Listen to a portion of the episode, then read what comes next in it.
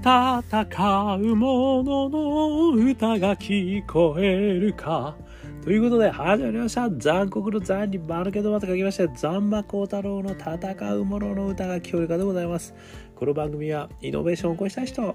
何かにチャレンジをしたい人、新しい価値を作っていきたい人、そんな人たちのために送る番組でございます。私、株式会社イノプロビゼーションの代表させていただいたり、株式会社 NTT データのオープンイノベーションエヴァンジリストをさせていただいたりしております。さてさて、えー、本日はですね、えー、昨日に引き続きまして、高校生と考える人生の素敵な大問題。いやこの本がですねすっごい面白くてですね。もう20ぐらいのですねあのいろんな方がですねこの東光学園の、えー、大学訪問授業っていうのをですねこうやっているその講演録になってるわけでございますけれども今回はですね内山隆さん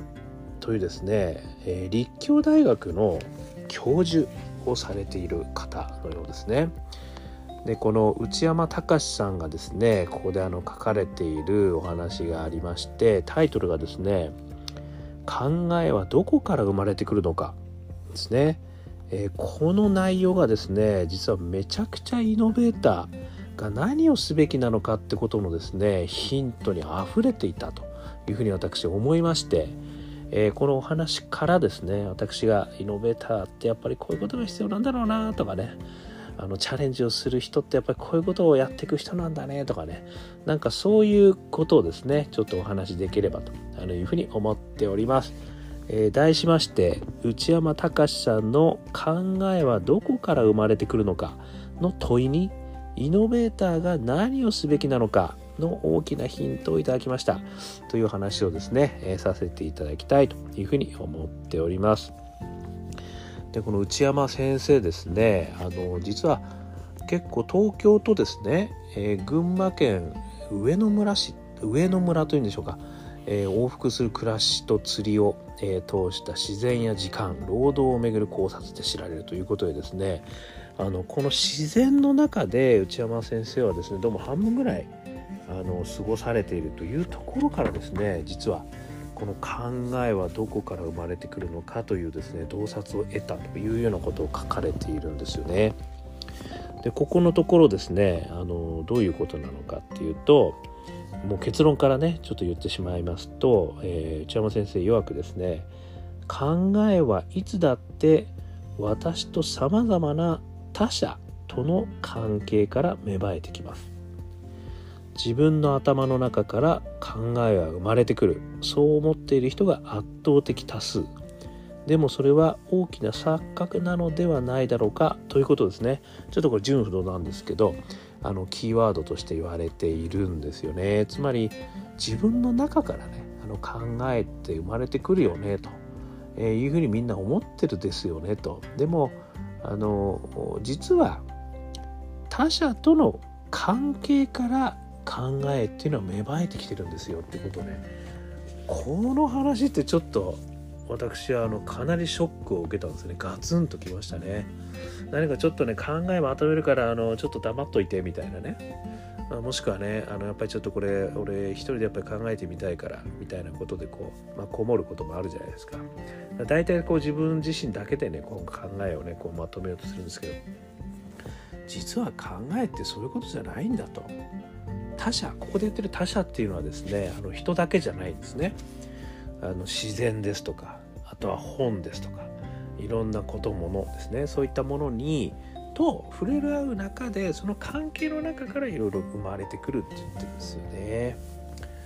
でこの話はですねあのこの内山隆先生はですねどういったところからこう思ったのかっていうところが最初のとこに書いてるんですけどあの自然の中でこう過ごされている方々ですねでこういう方々はですねあの自然とは何か村の社会に必要な知恵という形で彼らは自然とは何かを表現しているっていうふうに言われているんですよね。つまりですねあの学問とは何だろうかという疑問が湧いてきますと。学問とは文章で書き表していくものですがよく知らない者たちが言葉で書き本当によく知っている人たちは日々の行動で表現をしている。ということを言われてるんですよね。だからこのよく知らない者たちが言葉で書く、まあ、これをある意味ねこう学問的なことで言ってるんです。で自然に生きる人たちは本当によく知ってる人たちは表現はしないんだけど言葉でも書かないんだけど日々の行動で表現しているっていうふうに言われているんですよね。だこれがですねある意味その自然との関係ですよね。その中で自然の中で生きている人たちはもう自然にそこからどういうふうにこう生きていくべきなのかってことがあのいろいろ勉強してでそれを行動の中でもう表現しているだけだということを言われているんですよね。だからそういったことがですねあの自分の中からね頭の中からこう考えてくる。そう思ってるということは実はやっぱりいろんな自然とか本とか人とかというとこから触れ合うことで実はいろんな本当に必要な考え方っていうんですかね。そういったことがあの出てくるんじゃないか。そんなことをねこう言われてるのかなっていうふうに私はあの感じたということでございますね。でこれはですねあのある意味ですねこうイノベーションの世界におけるあのいくつかのねあの有名なこう言葉これとめっちゃ符合するなと思ったんですよね。で私があのよく言ってるねあの これもガーデンについて大変恐縮でございますけれども現場100回で言ってるんですよね私ね。とにかく現場に100回行くべきですと。でヒアリングねヒアリングをして現場を見て感じてそしてまた聞いて仮説作ってそしてまた見て聞いてみたいなことをねやっぱ100回は繰り返さないとあの新しいことなんて生まれないという話なんですけどこれがまさにですねあの人ある意味こう現場とねこう関係を結ぶんですよね。なのでその関係を結ぶ中から芽生えてくるわけですよね。それやっぱり1回2回ヒアリングした中でねでみんなでブレストしてやっぱりこういうことが必要だと思いますとかって、ね、まあそれは必要なんですけどそれだけじゃないとやっぱりこう現場もしくはその周辺の人たちとのこう対話ですよね。そういうことを、まあ、もしくは本当にこう行って体験ということもねそういう意味じゃこうそこの体験として触れ合うってことにもなるしその場所に行ってやってみるってことも触れ合うことになると思うんですけどやっぱりそういった関係性の中から出てくると。いうことですよね。であのそういう意味じゃそのやっぱりこう何回も行ってそこであの掛け合わせをすることによってですね新しいものが生まれてくると。いうことになるのかな、ね、これがなかなかねあのヒアリングもしくはねその現場に行くってことがねなかなか慣れてないとねいやいきなりだって何回もお客さんのところで同じこと聞きに行くことできないじゃないですか。とかね。営業担当が止められちゃってとかね。なかなかそこに行くのはちゃんとした提案を持っていかないといけないんですよとかね。いろんな話をね。100万回聞いてるんですよ私も。でも分かってますとそれはね。でも行かない限り何も生まれないんだと。ね、で行って生まれて何かをこう成果として出すことができれば相手も喜んでくれるわけじゃないですか。そこまではねちょっと煙たがれるかもしれないけど何度も行ってやってみる。仮説をぶち当ててみる、ね、いろいろ話を聞いてみる。いろいろやり方はあるんですよねやろうと思えば。なのでそれがねやっぱりすごい大事なんだなでそういうことからやっぱりこう関係が生まれて考えが生まれてくるんだなっていうのをね改めて分かったっていうことですよね。そしてもう一つねちょっとあの私はちょっとここから発想したのは一時情報に触れるってことですよね。これもですね結構そのあのやっぱ大企業の中とかだとね部下にヒアリング、ね、もしくはこう分担してヒアリングみたいなねことがねやっぱりいろいろ起こってまあそれは悪くないとは思うんですけど効率的だとは思うんですけどやっぱりこれはですねやっぱ一時情報に自らがやっぱり触れないとねあのなかなかねそこのなんかこう真髄でどどうしてそういうこと言ってんのかっていうことがね人それぞれやっぱりこう捉え方違うんですよね。同じ言葉があったとしてもその言葉をこう字にした時にその捉え方って全然違うんですよね。だからこそ私あのオープンイノベーションでねあの20都市で、えー、やった時も絶対自分が行くと、ね、いやそんなに利用費使わないでくださいよとかね。体壊しますよとかね。お前楽しんでなりをこうみたいなこと言われたんですけどこれはね楽しんでるわけじゃないんですよ。むしろ苦しかったんですけどやっぱり、ね、現場に行ってその場で直接話を聞くとそして一時情報に触れると。こういうことによってですねある意味そのテキストでねそれを読むだけの経験そこの経験も大事なんですけどそれ以上にですねやっぱり現場の雰囲気とかそこにあるものとかこととか動きとかそういうもの全てがですねやっぱりこう考えを生む新たなものになるんだなってなんかね今回ちょっと改めてそれも思ったんですよね。まあ、あとはねあの、まあ、その一時情報にね触れるってことも大事ですけども、まあ、本を読むねこれはあの本はねあの人生の追体験と私も思ってますからその人が命かけてるわけですよその本を作るためにね。でそれやっぱり体験するってことはその人の人生も体験することにもなるっていうこともあるし、まあ、あとはもうありていに言うと旅とかね、まあ、あとは音楽ですとか絵画とか。これはあの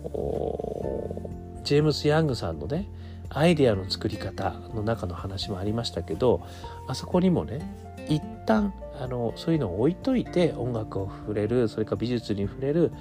あの自分のアイデアを一旦置いといて熟成させるみたいな言い方されてたんですよね。でそれでいろんなところに行っていろんな刺激を受けてくると。それによってある日突然そのアイデアと違うものが結びついて素晴らしいものになっていくんだみたいなことをねあのジェームス・ヤングさんも言われてるんですけどこれもまさにこれと符合するなと思ったんですよねつまりやっぱり自分の頭の中だけでいろんな情報を見てうわーって考えてるだけだとまあそこでアイデアも出てくるんだけどでもそれはね一旦置いといていろんなものと掛け合わせることによってでいろんな体験をすることによってさらにそのアイデアが新たな考えに生まれ変わっていくっていうことだと思うんですよね。なのでこの考えっていうねことが実は生まれてくるのはいろんなものやこと、ね、他者との触れ合いの中からなんだよなってことをね心の片隅にあればですねいろんな体験をねあのしていくことが無駄ではないというふうに思えるんだと思うんですよね。だからまあ効率的なねなんかこう業務運営とかっていう話になっちゃうとできるだけ無駄を排排出したねやり方になっちゃうんだけどことをやっぱりイノベーションにおけるとですねいろんな無駄なことをやっぱりこうやってみる。そしていろんなことと触れてみると。自分自身がやっぱりそういうことに触れることによっていろんな考え方がねやっぱり浮かんでくるんだなってことをですねこの内山先生のお話からもですね私やっぱそういうことでしょ？っていうふうにねちょっと思えたということでございますね。でこの内山先生はねやっぱり自然と生きる中にそれをこう見出したというところがねまあ本当素晴らしいなというふうにあの思いました。ねあのシュンペーターさん曰くアイデアは既存のアイデアと既存のアイデアの掛け合わせによって新しいものが生まれるという話がありましたけどもそういう意味じゃ自分の自分と他者というねこの自分と他者というこう内山先生のこの考え方この関係性の中から実は自分の考えかける他者の考えなのかもしれないですね。それによってやっぱ新しいアイデアっていうのがどんどん生まれてくるということも言われてたのかなっていう話にもあの思いました。あとはですねこれ前にもちょっとお話しましたけど文人という話もありましたね。あのこの文人というのはね人間の中には本当の自分が一人いるというふうに思わないと。いろんな関係性の中にいろんな文人がいる。分かれる人って書くんですけどね。文人がいる。誰々さん用の文人。誰々さん用の文人何用の文人とかっていうのが全てにおいてあるってことなんですよね。でそれが全て本当の自分であるとだから本当の自分を探す旅とかっていう話はあのいろんな自分がいるということが本当の自分だとそしてそれがあの割合比で自分というものをぼやんとこう作っていくもんだよっていう話があるんですけどその本も私すごい好きなんですけどその話ともすごく関係してるなと思ったんですよね。つまりこの文人というのも必ず関係性の中で文人というのが生まれると。でその関係性の中に固有の文人がいるっていう話なんですよね。なのでその固有の文人固有の文人固有の文人の中から新たな考えが出てくるっていうことがねあのこれもまたねすごく面白い考え方そうすることによってやっぱりいろんな考えが生まれてきますよね。なんかそういったところが一つね自分の中でいろいろ掛け合わさって新しいアイデアを生み出していく。なんかそんなヒントにこれま,、ね、まさにねイノベーターにおける、あの何をすべきなのかと。イノベーターとして新しいアイデアを、ね、生み出す時に何をすべきなのか。やっぱりいろんなものとの関係を作っていくっていうこと。やっぱすげえ大事だと。でその中にセレンディプティな出会いもあるでしょう。ね。現場100回もあるでしょう。既存のアイデアと既存のアイデア掛け合わせるもあるでしょう。いろんな文人と会っていくということもあるでしょう。でそういったことがねちょっとこの内山先生の考えはどこから生まれてくるのか。でさまざまな私とさまざまな他者との関係から芽生えてきます。これがねすごいヒントなんじゃないかなということで今日はご紹介をさせていただきました、えー、昨日に引き続きこの本すごいいい本なんで皆さんあの図書館、まあ、もしくはあの買っていただければいいと思うんですけど 高校生と考える人生の素敵な大問題。東光学園大学訪問授業。えこれは P134 ページの考えはどこから生まれてくるのか。内山隆さんですね。2017年4月30日編長が東光学園中学校高校学高等学校発行が株式会社左右者いうことで、えー、紹介をさせていただき私の考えを、えー、述べさせていただきましたねあの内山先生の考えをきちっと理解したい方は本読んでください私の考えを今日言ってたけどあの内山先生の考え方はもうちょっと違うところにあるかもしれないのであのちゃんと読んでくださいね。ということでございました。えー、アンカー .fm いろんなとこでね、えー、登録すれば聞けますよ。もしくはね Apple Podcast もしくは、えー、Spotify ね Google Podcast ね登録すれば聞けます。そして Instagram、えー、Facebook、えー、Twitter えー、いろいろやってますからねコメントいただければ嬉しいです。いいねもいただければ嬉しいです。あとはですね元気が出ない時には我がアカペラグループ香港ラッキーズの中年ワンダーランド、ね、これを聞いていただくとめちゃくちゃ元気が出ますよ、えー、中年不思議国ということで、えー、ウェブをね見ていただくと、えー、Apple Music それから YouTube、えー、LINE Music さまざまなストリーミングがあります。そして最後に一人からでもイノベーションができるぜということをね大企業の中に流れて書いたオープンイノベーション21の秘密これもですね絶賛電子書籍それから iPad の書籍でも発売しておりますのでざんま幸太郎さんちょうでございますね、えー、見ていただけましたら幸いです。ということで今日も聞いていただきましてどうもありがとうございました。それでは皆様頑張りましょう。また明日。